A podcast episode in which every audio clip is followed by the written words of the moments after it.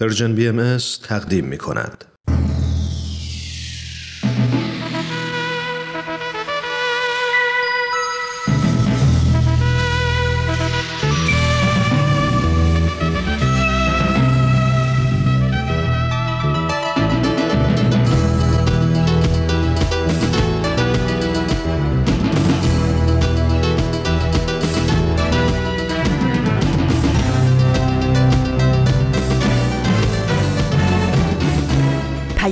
دوست. برنامه ای برای تفاهم و پیوند دلها.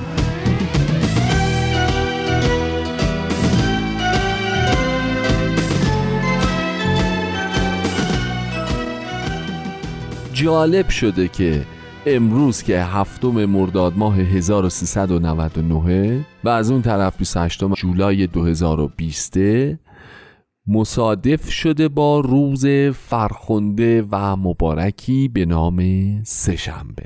وای وای. چی بگم که این همه نشانه این همه سمبل این همه ادله این همه براهین این همه المانی که میشه بهش استدلال کرد از اینکه این سهشنبه عجب روزیه واقعا. عجب روزیه. گاهی وقتا من نمی‌دونم چرا ما قافل میشیم. چرا سهشنبه رو مثل یک روز عادی هفته بهش نگاه می‌کنیم؟ وای وای. البته البته می‌دونم که شما مخاطبین فهیم و هوشمند رادیو پیام دوست مطمئنا می‌دونید که سهشنبه ها یک روز عادی تو تقویم نیست. سهشنبه ها یک روز عادی در هفته نیست. سهشنبه ها یک روز ویژه نقره ایه.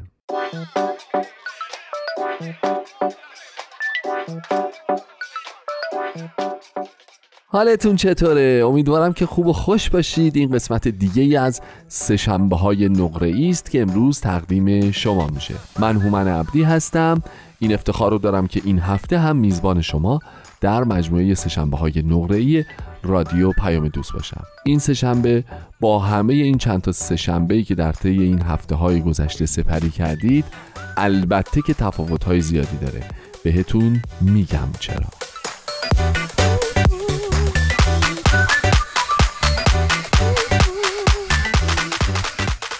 دوستان تصور نکنید که ما فراموش کردیم که به روال همه سهشنبه های این ایام ما میزبان قسمت های جدیدی از مجموعه رادمردان جاوید و سربلندی ایران هستیم. تا پایان برنامه امروز این دوتا مجموعه رو با هم خواهیم شنید و کلی راجع به مسائل مختلف دیگه با هم گپ و گفت می‌کنیم. از جمله اینکه مبادا مبادا مبادا فراموشتون بشه که رادیو پیام دوست صاحب اپلیکیشن. مدت هاست اینو من یادآور میشم.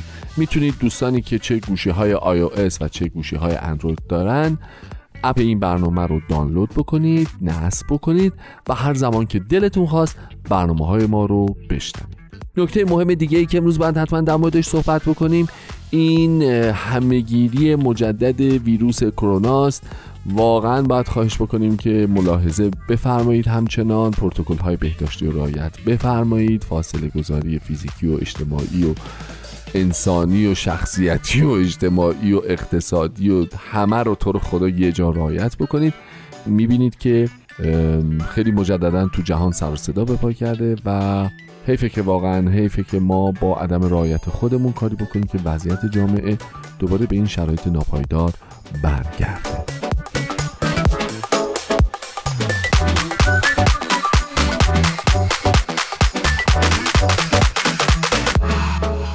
اما امروز که اعلام کردم امروز رو ما به همین سادگی از کنارش نمیگذریم. چرا؟ یعنی اصلا نمی‌تونیم بگذریم. چرا؟ برای اینکه می‌خوایم بازی بکنیم. اسم فامیل بازی بکنیم. یادتون میاد ما موقعی که اسم فامیل بازی می‌کردیم موقعی که مثلا فرض کنید قرار بود با حرف الف بنویسیم اسمی که یادمون نمی اومد اولین اسمی که به ذهنمون می‌رسید عین همون یه دونه ی میبستیم. تهش می‌شد فامیلیه. مثلا الف بود امید امید امیدی. ببین دو ثانیه هم راجبش فکر نمی کردیم مثلا. بهنام بهنامی یا بهنام زادگان مثلا هر چی بود یه چیزی مربوط به اون به اسم فامیلی آب می‌کردیم و اونجا مینوشتیم. اکثرا با یه یه همراه می‌شد. همه هم این قاعده رو می‌دونستن. چه ما تو اون بازی جلو بودیم چه عقب بودیم چه دست مال با بود چه نبود چه خوشفکر بودیم چه دست به قلممون فرض بود و تونتون می نوشتیم و پر می‌کردیم و استوب می‌کردیم. چه نه نفر آخرم که می‌شدیم نفر دوم یا آخرم که می‌شدیم. همه می‌دونستیم که اسم و فامیل تقریبا یه چیزی تو مایه های همدیگه است. امید امیدی و بهنام بهنامیه مثلا چیزی تو این مایه حالا ماجرای هفتم مردادم همچین داستانیه. منو یاد اون اس فامیل قدیم انداخته. چرا؟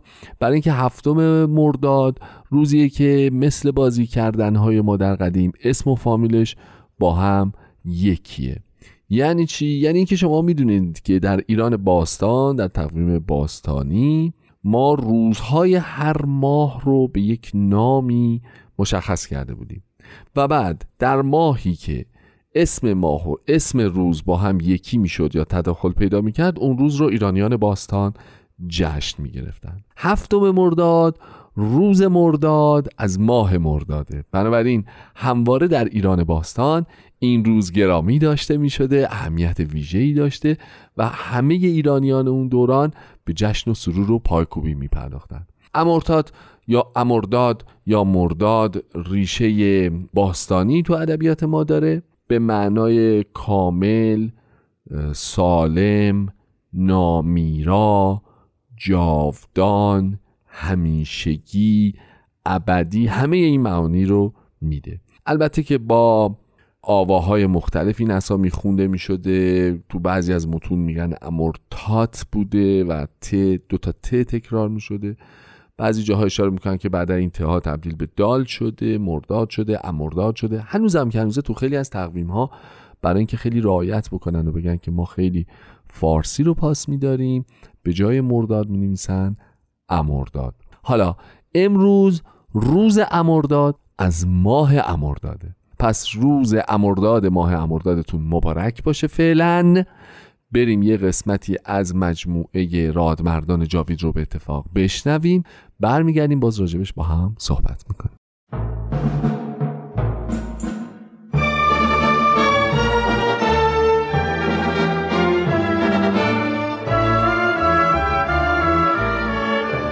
رادمردان جاوید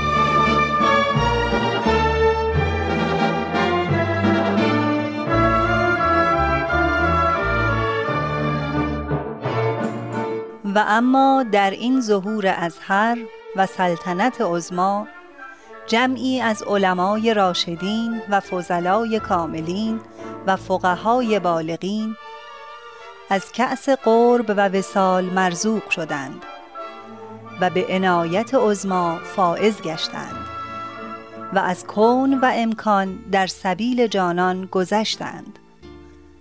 همه اینها محتدی و مقر و مزعن گشتند برای آن شمس ظهور. به قسمی که اکثری از مال و ایال گذشتند.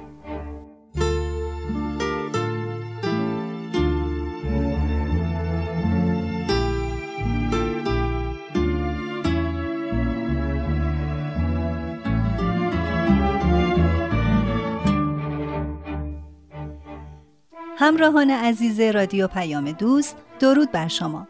به برنامه رادمردان جاوید توجه می کنید برنامه ای که به شرح حال علما و روحانیونی می پردازد که پس از تحقیق و مجاهده به آین بابی و بهایی ایمان آوردند. آنان به همه دستاوردهای زندگی مادی خود پشت کردند و در راه باور خود حتی از جان گذشتند.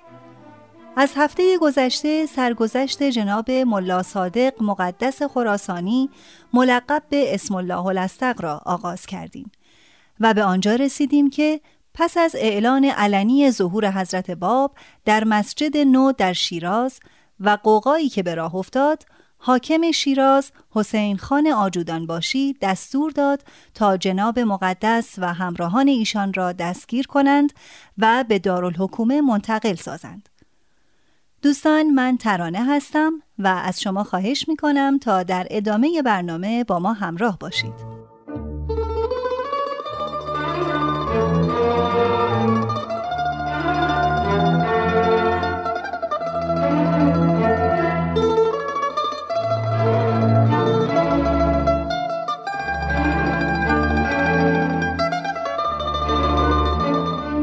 همراهان من ملا علی اکبر اردستانی و جناب قدوس بودند. طبق دستور هر سه ما را نزد حسین خان بردند. کتاب قیوم الاسما از آثار حضرت باب را هم که من بعضی از آیات آن را در مسجد برای مردم خوانده بودم به حسین خان دادند. از آنجا که من سنم از دیگران بیشتر بود حسین خان مرا مخاطب ساخت. ملا صادق ببینم تا اول این کتاب را خانده ای که سید باب چگونه به ملوک و سلاطین و شاهزادگان خطاب می کند که دست از سلطنت بردارند و او را اطاعت کنند؟ خانده ای که چطور به صدر اعظم پادشاه ایران خطاب کرده که ای وزیر پادشاه از خدا بترس و دست از ریاست بردار زیرا وارثین حکومت ارزماییم؟ خانده ای اگر این حرفها راست باشد محمد شاه پادشاه ایران باید دست از تاج و تخت بردارد و به درگاه سید باب بشتابد من هم که حاکم شیراز هستم و محمد شاه مرا به حکومت فارس منصوب کرده باید دست از حکومت بردارم مگر می شود؟ اگر صدق ادعای صاحب این گفتار با دلایل محکم ثابت شود که از طرف خداست در این صورت هر چه می‌گوید درست است و همه باید اطاعت کنند چون کلام او کلام الله است. وقتی کلام الله شد خواه محمد شاه باشد خواه وزیر محمد شاه البته همه باید اطاعت کنند. حسین خان از این جواب براشفت ملا مقدس را از بالای مجلس حرکت داد و بعد با سر و پای برهنه او را وسط باغ آوردند و او را بستند و هزار تازیانه زدند. نبیل زرندی مورخ بهایی می‌گوید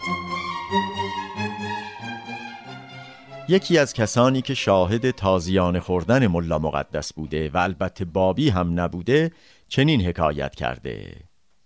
وقتی که مقدس را تازیانه می‌زدند من حاضر بودم. دیدم که چندین مرتبه فراشانی که او را می‌زدند خسته شدند و عده دیگری جای آنها را گرفتند. خون از شانه های مقدس جاری بود.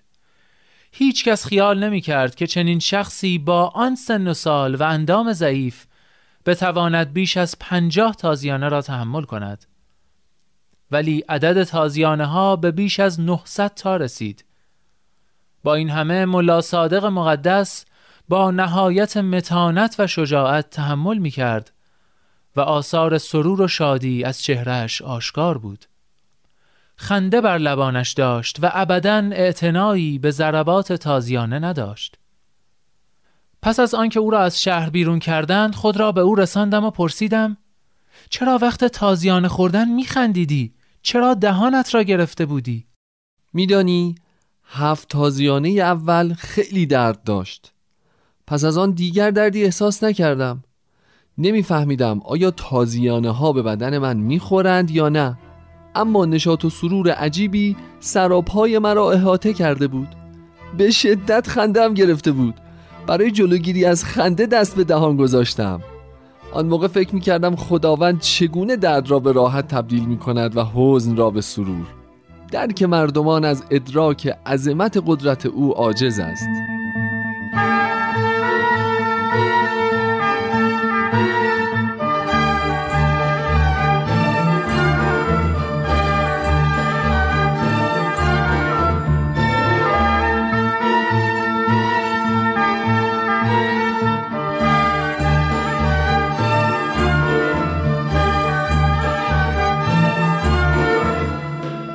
چند سال بعد که خودم مقدس را دیدم جریانی را که آن مرد برایم گفته بود برای او نقل کردم.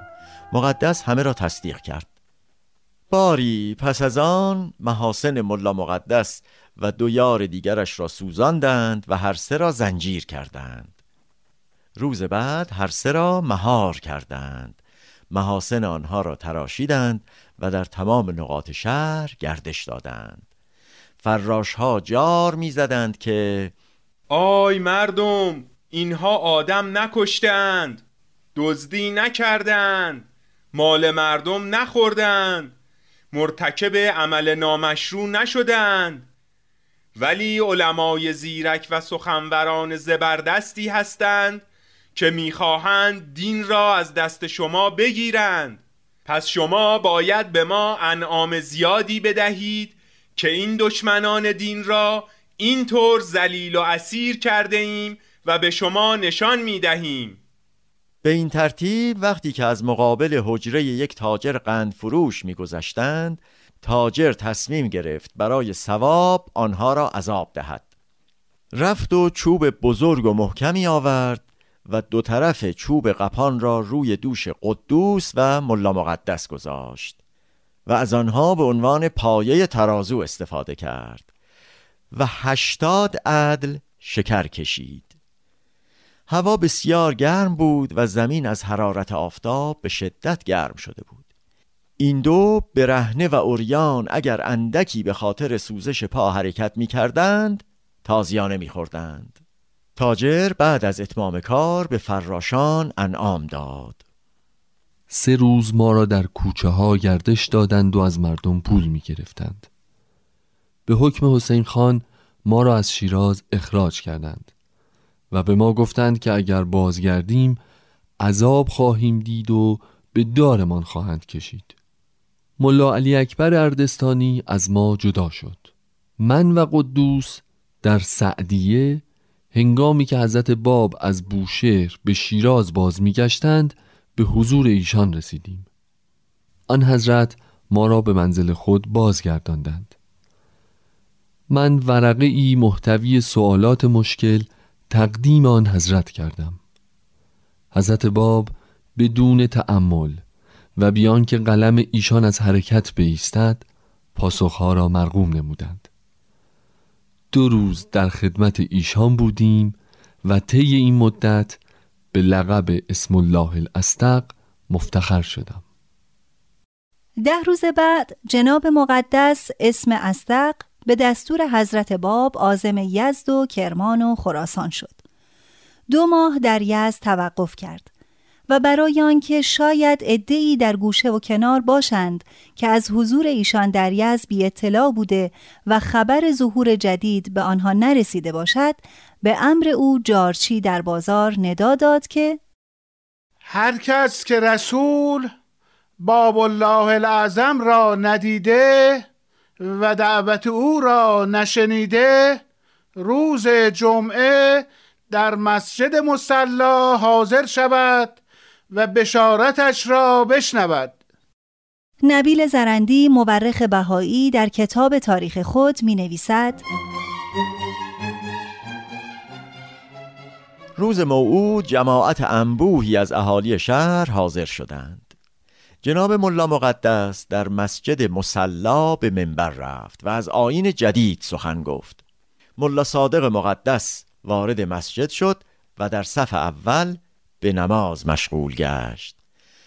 پس از پایان نماز در مقابل روی همگان با سید حسین ازغندی امام جماعت مسجد معانقه کرد.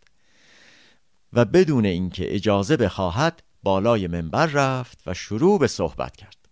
سید حسین دایی میرزا احمد ازغندی بود که از پیروان حضرت باب و دوست ملا صادق بود.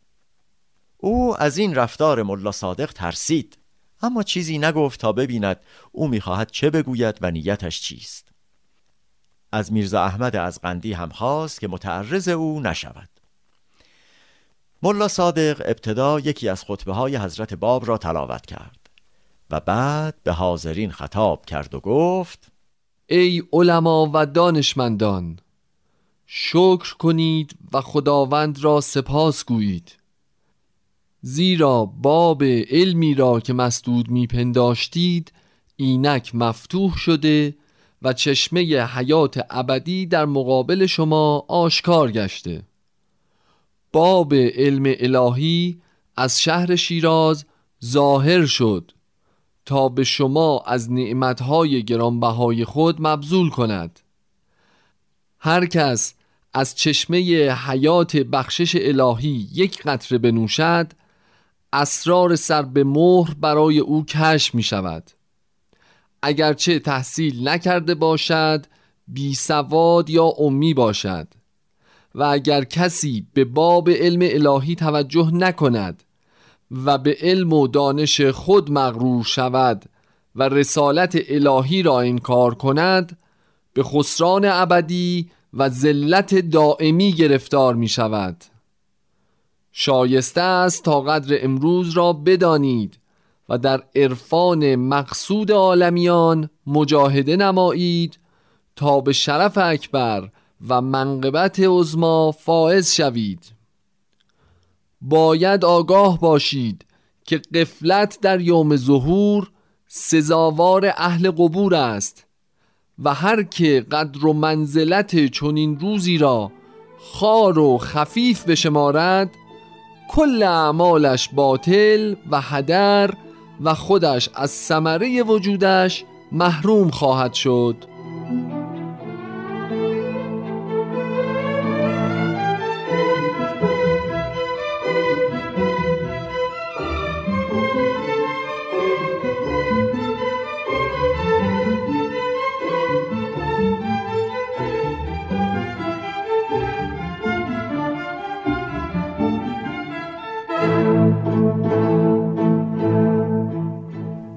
خلاصه چهار ساعت با مردم صحبت کرد و اتمام حجت نمود. اما به تدریج هم همه در میان حضار افتاد و مخالفت ها شروع شد. او چه می‌گوید؟ می‌گوید باب ظاهر شده. او کافر است. قائم ظاهر شده؟ او دیوانه است. باب کیست؟ باید مجازات شود. دیوانه است. محدور و دم است. او کافر است. از منبر بیا پایین. ساکت باش.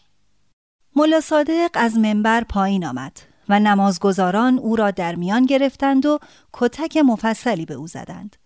سید حسین از قندی خود را به مقدس رساند و شال کمرش را گرفت و گفت شما کار نداشته باشید مجازات این شخص را به من واگذارید من باید رسیدگی کنم. باید حقیقت مطلب را جویا شوم. شاید این شخص به واسطه قلبه حمله جنونی که ناگهان بر او آرز شده از روی نافهمی این حرفها را می‌زند. من تحقیق می‌کنم.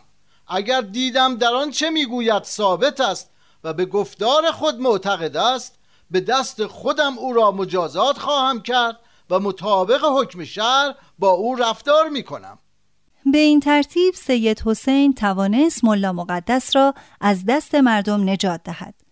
نبیل می‌گوید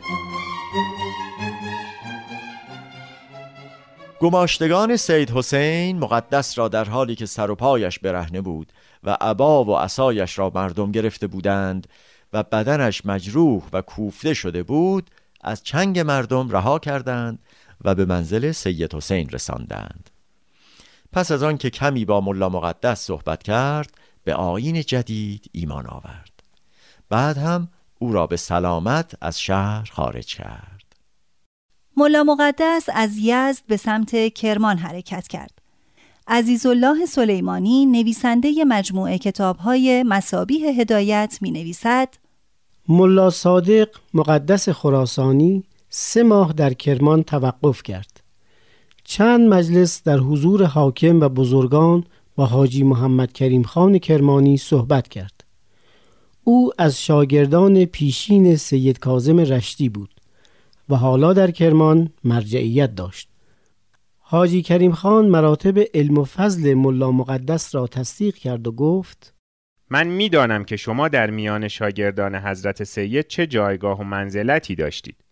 اصلا سزاوار بود که در ابتدای ورودتان من منبر و محراب را به شما می سپردم و مردم را به پیروی از شما دلالت می کردم.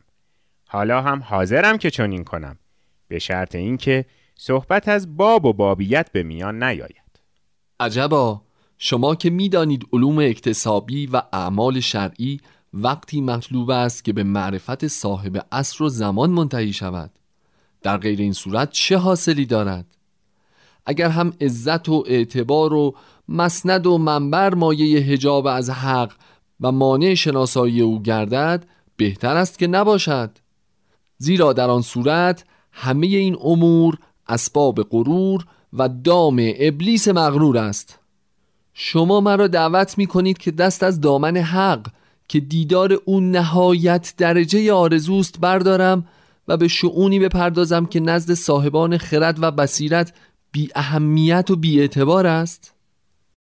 جناب مقدس تا جایی که توانست حاجی کریم خان کرمانی را نصیحت کرد و گفت شما خودتان حاضر بودید که در سفر اخیر سید کازم مرحوم فرمود این سفر سفر آخر من است. یاران همه گریه و زاری می کردند شما بیش از همه ناله می کردید سید به شما فرمود آیا تو راضی نیستی که من از این عالم بروم و بعد از من حق مطلق ظاهر شود؟ به دیگری نفرمود سلام مرا به او برسان. به ملا حسین نفرمود تو به لقای او مشرف خواهی شد؟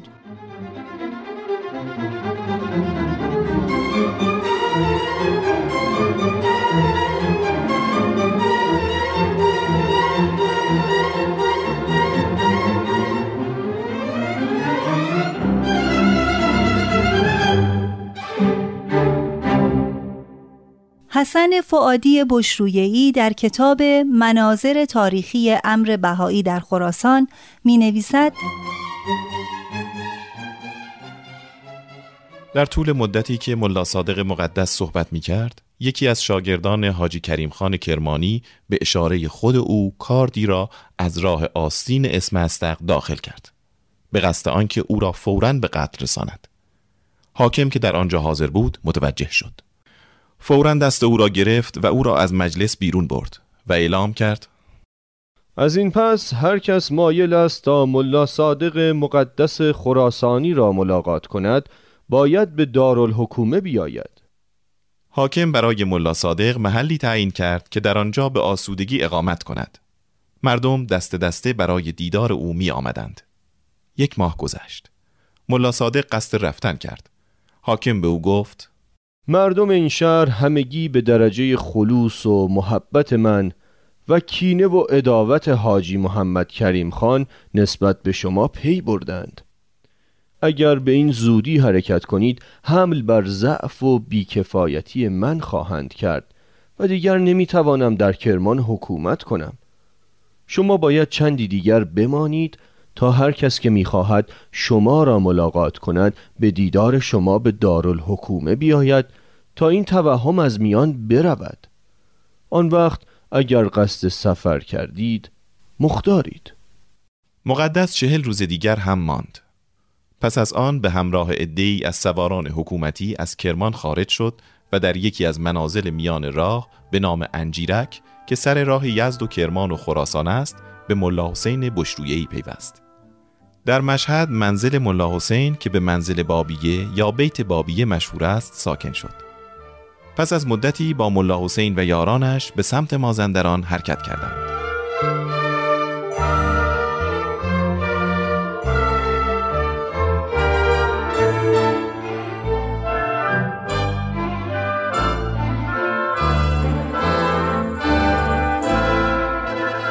دوستان عزیز به پایان این بخش از مجموعه رادمردان جاوید رسیدیم. لازم به ذکر است که ما به انتهای راه این مجموعه نزدیک شدیم. هفته آینده آخرین بخش از این مجموعه را خواهید شنید. لطفاً برای شنیدن سرانجام سرگذشت جناب ملا صادق مقدس خراسانی ما را همراهی کنید. تا بعد بدرود.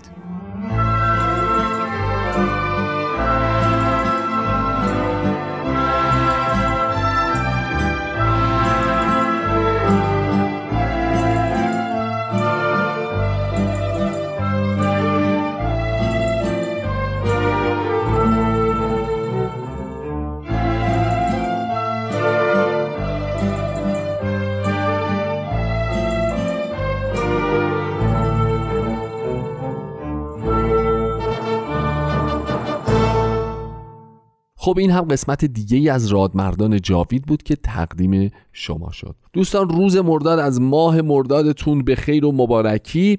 میگن که امرتاد یا نامیرا یا جاودان یا ازلی یا ابدی یا جاودانگی یکی از صفات خداوند سبحان یکی از صفات اهورامزدا در ایران قدیم بوده. البته میگن که این ماه نمادش نماد نگهبانی و سرپرستی از گیاه ها و نباتات بوده. بنابراین حد زده میشه که در چنین روزی ایرانیان به دامن طبیعت پناه می بردن و باغ و بستان رو به حضور در شهر و دیار خودشون ترجیح می‌دادن. چیزی که خیلی مهمتره اینه که این جاودانگی و نامیرایی در واقع یک مراسمی بوده. می‌دونید که ایرانیان باستان که اصلا غم و اندوه و سوگواری و عزاداری و این داستان ها نداشتن. الحمدلله هر چی مناسبت داشتن همش جشن و سرور و پایکوبی و خوشحالی و خندانی و خوشگذرونی بوده. این روزم به همین ترتیب. بنابراین تصور این هستش که می‌رفتم بیرون می‌رفتم باغ و دشت و دمن اینها راجبش صحبت کردیم. ولی چیزی که می‌خوام بهتون بگم اینه که سوال اینه که چه کاری چه حرکتی یا چه اقدامی از جانب ما به خصوص در روزی این چونین می‌تونه باعث نامیرایی ما بشه. می‌تونه باعث ابدی شدن ما بشه. می‌تونه باعث جاودانگی ما بشه. این سوالیه که به نظرم ما در 364 روز باقی مونده سال هم باید از خودمون بپرسیم. اما حقیقت اینه که امروز چون روز جاودانگیه چون روز جاودانگی از ماه جاودانگیه شاید یه جورایی بیشتر این قضیه تو چشم میاد مهمتره و بعد نیست که بیشتر تو این روز خاص در موردش فکر بکنیم. اینکه ما یه روز خاص در تقویم داشته باشیم که نامیرایی و جاودانگی رو به خاطرش جشن می‌گیریم چیز خیلی خوبیه. ولی به نظرم کافی نیست. ما هم باید کاری بکنیم که خودمون کارمون اقداممون اقدامات اجتماعیمون اسممون دستاوردهامون جاودانه باشه نابودی ناپذیر باشه و الالعبد و همیشگی در عالم بمونه. البته طبیعتا با نام نیک بمونه تو رو خدا. اینو گفتم اگه نگم فردا مدیونتون میشم. با نام نیک بمونه. دوستان بریم برنامه بعدی رو گوش بدیم اگه موافق باشید. برنامه سربلندی ایران که چند هفته ای هست که ما همراه این برنامه هستیم در روز سهشنبه امیدوارم که از این قسمتش هم لذت ببرید.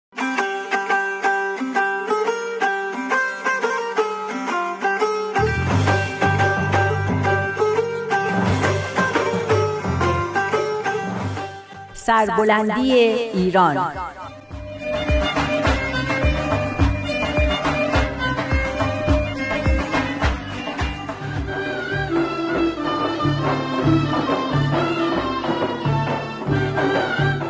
تهیه کننده و کارگردان امیر یزدانی. دفعه پیام سوم تموم نشد. بیا اول اونو تموم کنیم بعد بریم سر پیام بعدی. اما نگفتی این پیام از چه مجموعه ایه از چه مجموعه ایه؟ از مجموعه سربلندی ایران. راست میگی این دفعه یادم رفت. باید هی بگیم که مزاقمون شیرین بشه. آره دیگه. خب پیام اول که درباره تجدد و راه پیشرفت و ترقی ایران بود که فرموده بودن حل بحران مدنیت ایران نه در تقلید کورکورانه از غرب نه در بازگشت به جاهلیت قرون وسطا. پیام دومم درباره برابری حقوق زن و مرد بود و اینکه اگه بخوایم ایران پیشرفت کنه و اگه اصلا بخوایم تمدن بشری پیشرفت کنه و صلح برقرار بشه رکن اصلیش اینه که این تبعیض ها برداشته بشه و زنها هم در تصمیم گیری ها و اداره امور شرکت داشته باشن. بسیارم عالی. پیام سومم درباره تعصب بود. مشخص شد که راه مقابله با تعصب و دشمنی دشمنی متقابل نیست. راهش اینه که بازی تعصب و قواعدش رو کلا بذاریم کنار و اصول خودمون رو به میون بیاریم. اصولی مثل محبت و حقیقت. یعنی تعصب یه زخمیه که با چاقو و جراحی درمان نمیشه. باید روش مرهم بذاری. حالا دو تا مرهم داریم. یکیش محبته یکیش هم حقیقت. اگه دوتاش با هم استفاده بشه که خیلی بهتر و سریعتر جواب میده. آفرین بر شما پرستار فهیم و دانا. اما یه راه سومی هم بود. که اونو هم نباید یادمون بره. در مقابل تعصب باید مهربونی کنیم. دانش و حقیقت رو ترویج کنیم تا جهل و نادونی که منشأ تعصب از بین بره و همه با هم چیکار کنیم؟ برای یک هدف مشترک والا تلاش کنیم. اون هدف مشترک والا هم سربلندی ایرانه. دقیقا آفرین. اما اینجا به یه هدف مشترک والا برای همه مردم کره زمینم اشاره شده. که به از بین رفتن تعصبات ملی و نژادی کمک زیادی می‌کنه. وحدت عالم انسانی اتحاد بشریت. همون که هدف بهایی است. خب چرا فقط بهایی ها؟ به نظر تو اتحاد یه هدف والا و متعالی برای همه مردم زمین نیست؟ می‌دونی که من دغدغم ایرانه. بذار اول ایران خودمون رو درست کنیم. دنیا پیشکشمون. اما ایران ما هم تو همین دنیا قرار داره. از بقیه جهان که جدا نیست. دیگه امروزه نمی‌تونیم مرزهای کشورمون رو ببندیم و بگیم ما می‌خوایم برای خودمون پیشرفت کنیم و به بقیه دنیا هم کاری نداریم.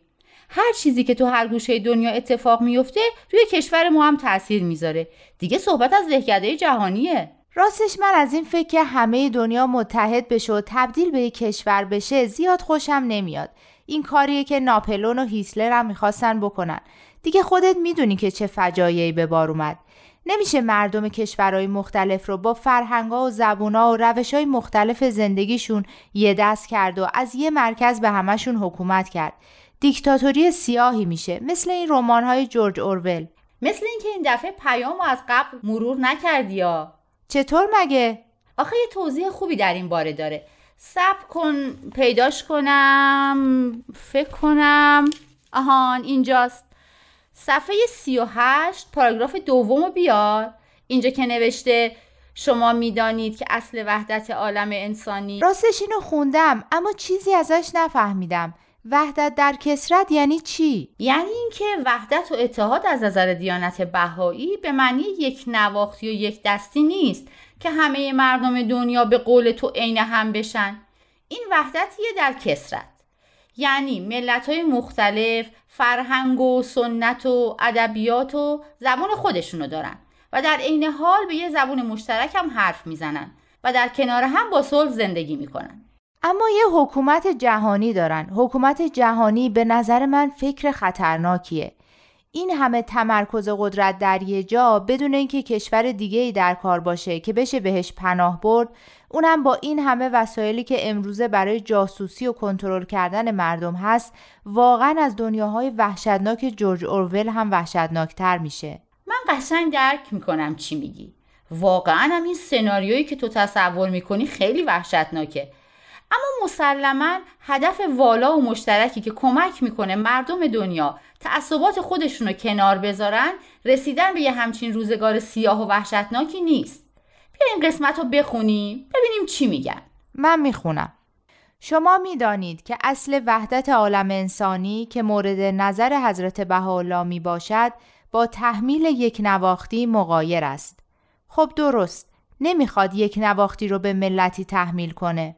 خب بقیهش هم تا آخر پاراگراف بخون میگه شعارش وحدت در کسرت است پذیرفتنش به معنای دربر گرفتن تنوع تمامی نوع بشر است و ترویجش مستلزم ایجاد امکانات برای شکوفایی استعدادهای ذاتی هر فرد است که در حقیقت او به ودیه گذاشته شده است.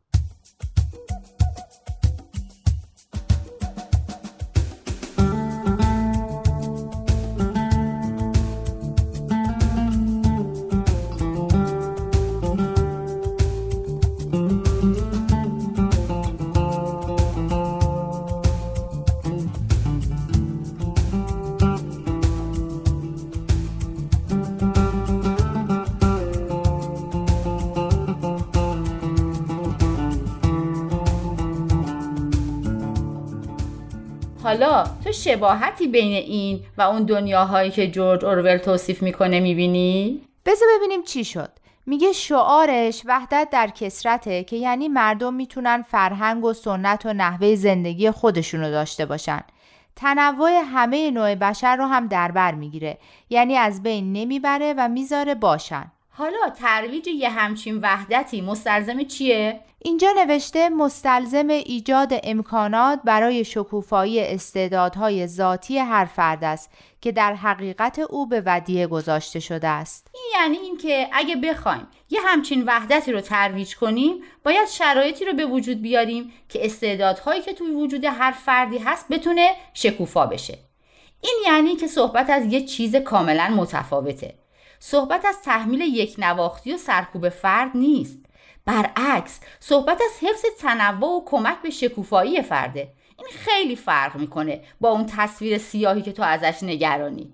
در تئوری ممکنه اینطور باشه اما باید دید در عمل چه اتفاقی میفته هیچکس نمیگه من می‌خوام یه چیزی درست کنم برای سرکوب شما. وعده ها مهم نیستن عمل مهمه. خب درست میگی. پس بریم سر پاراگراف بعد. چون از یه تجربه عملی میگه. تجربه دقیقا تو همین کشور خودمون. خوندی؟ آره اما من با یه بار خوندن نمی‌فهمم. خودت میشه توضیح بدی؟ اینجا جامعه بهایی ایران رو مثال می‌زنن. وقتی حضرت بهاءالله آین و تعالیم خودشون رو اعلام کردن آدمایی از ادیان و قومیت ها طبقات و سطوح مختلف علم و دانش به هم پیوستن. مسلمان و زرتشتی و یهودی و مسیحی ترک و کرد و فارس و بلوچ عالم و بیسواد رعیت و اشراف خلاصه از هر دسته و گروهی. بعضیاشون هم تعصبات کهنه و شدیدی بر علیه همدیگه داشتن. خب حالا اینا چطور با هم متحد شدن؟ سوال دقیقا همینه. این کار با زور و تحمیل انجام نشده. با تعدیل عادتها و حرفهایی که به این تعصبات دامن می‌زدن. با مراوده و معاشرت و ازدواج بین این طبقات و دسته ها انجام شده. طوری که الان تفاوت و تبعیض دیده نمیشه. من اگه خودم نگم که خاندانمون زرتشتی بودن و خیلی از فامیلامونم هنوز هستن هیچکس اصلا یادشم نیست. یعنی می‌خوای بگی تعصب بین شما به کلی از بین رفته؟ در اثر همین مراوده و معاشرت و ازدواج و اینا؟ یعنی شماها هیچ تعصبی ندارین؟ خب شاید نشه گفت که جامعه بهایی تو ایران صد درصد از هر نوع تعصبی پاکه و از این نظر به کمال رسیده. اما همونطور که تو این پیام هم بهش اشاره شده میشه گفت که مسیر طولانی رو رفته جلو. میفرمایند اونچه که مهمه اینه که شما در یک جریان یادگیری برای ایجاد وحدت و یگانگی قرار گرفتین و دارین پیش میرین. خب این تجربه می‌تونه خیلی به درد همه مردم ایران بخوره. اتفاقا تو اون پاراگراف یکی مونده به آخرم همینو میگن که تجربیات خودتون رو در زمینه رفع تعصبات در طبق اخلاص تقدیم هموطنانتون کنید وقتی میخوندم از این جملم خیلی خوشم اومد. زیرشو خط کشیدم. بخونم. آره آره آره. در وجود هر انسان اعم از غنی و فقیر زن و مرد پیر و جوان شهرنشین و روستانشین کارگر و کارفرما و از هر قوم و آین اصالت و شرافت مشاهده کنید. به نظر من این دیدیه که از تفاوت‌های ظاهری قوم و قبیله و زن و مرد و این چیزا فراتر میره و انسانیت رو می‌بینه. اگه اینطوری نگاه کنیم تعصب و ظلم و تبعیضی باقی نمیمونه.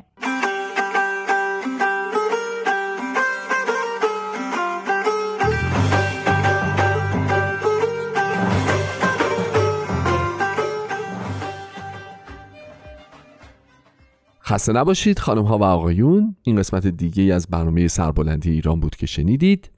و این قسمت دیگری از سشنبه های نقره ای بود که به دقایق پایانی خودش داره نزدیک میشه در روز جاودانگی از ماه جاودانگی.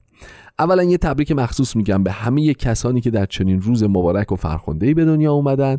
تولد همتون در شرق و غرب عالم مبارک باشه انشالله و سالهای بسیار خوبی رو امیدوارم در پیش رو داشته باشید.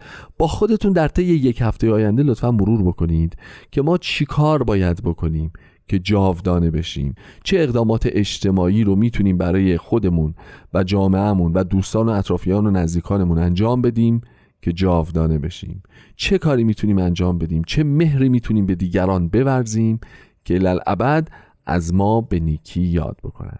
جواب این سوال ها حتی اگر یک جمله کوتاه چند کلمه باشه و اگر این جمله ما منتهی به نتایج بسیار سمربخش و اقدامات عملی ما بشه همین یه برنامه سهشنبه نقره ای و همین یه روز هفتم مرداد ما ما را برای کل عالم بس. درود به همه شما عزیزان که برای جاودانگی خودتون و اقداماتتون اول فکر و دوم عمل می‌کنید. خب وقت برنامه امروزمون به پایان رسیده. امیدوارم همیشه به نام نیک ازتون یاد بکنن و همیشه در دل همه اطرافیانتون به نیکی و جاودانگی ازتون یاد بشه. مراقب خودتون باشید. تا هفته آینده خدا نگهدار.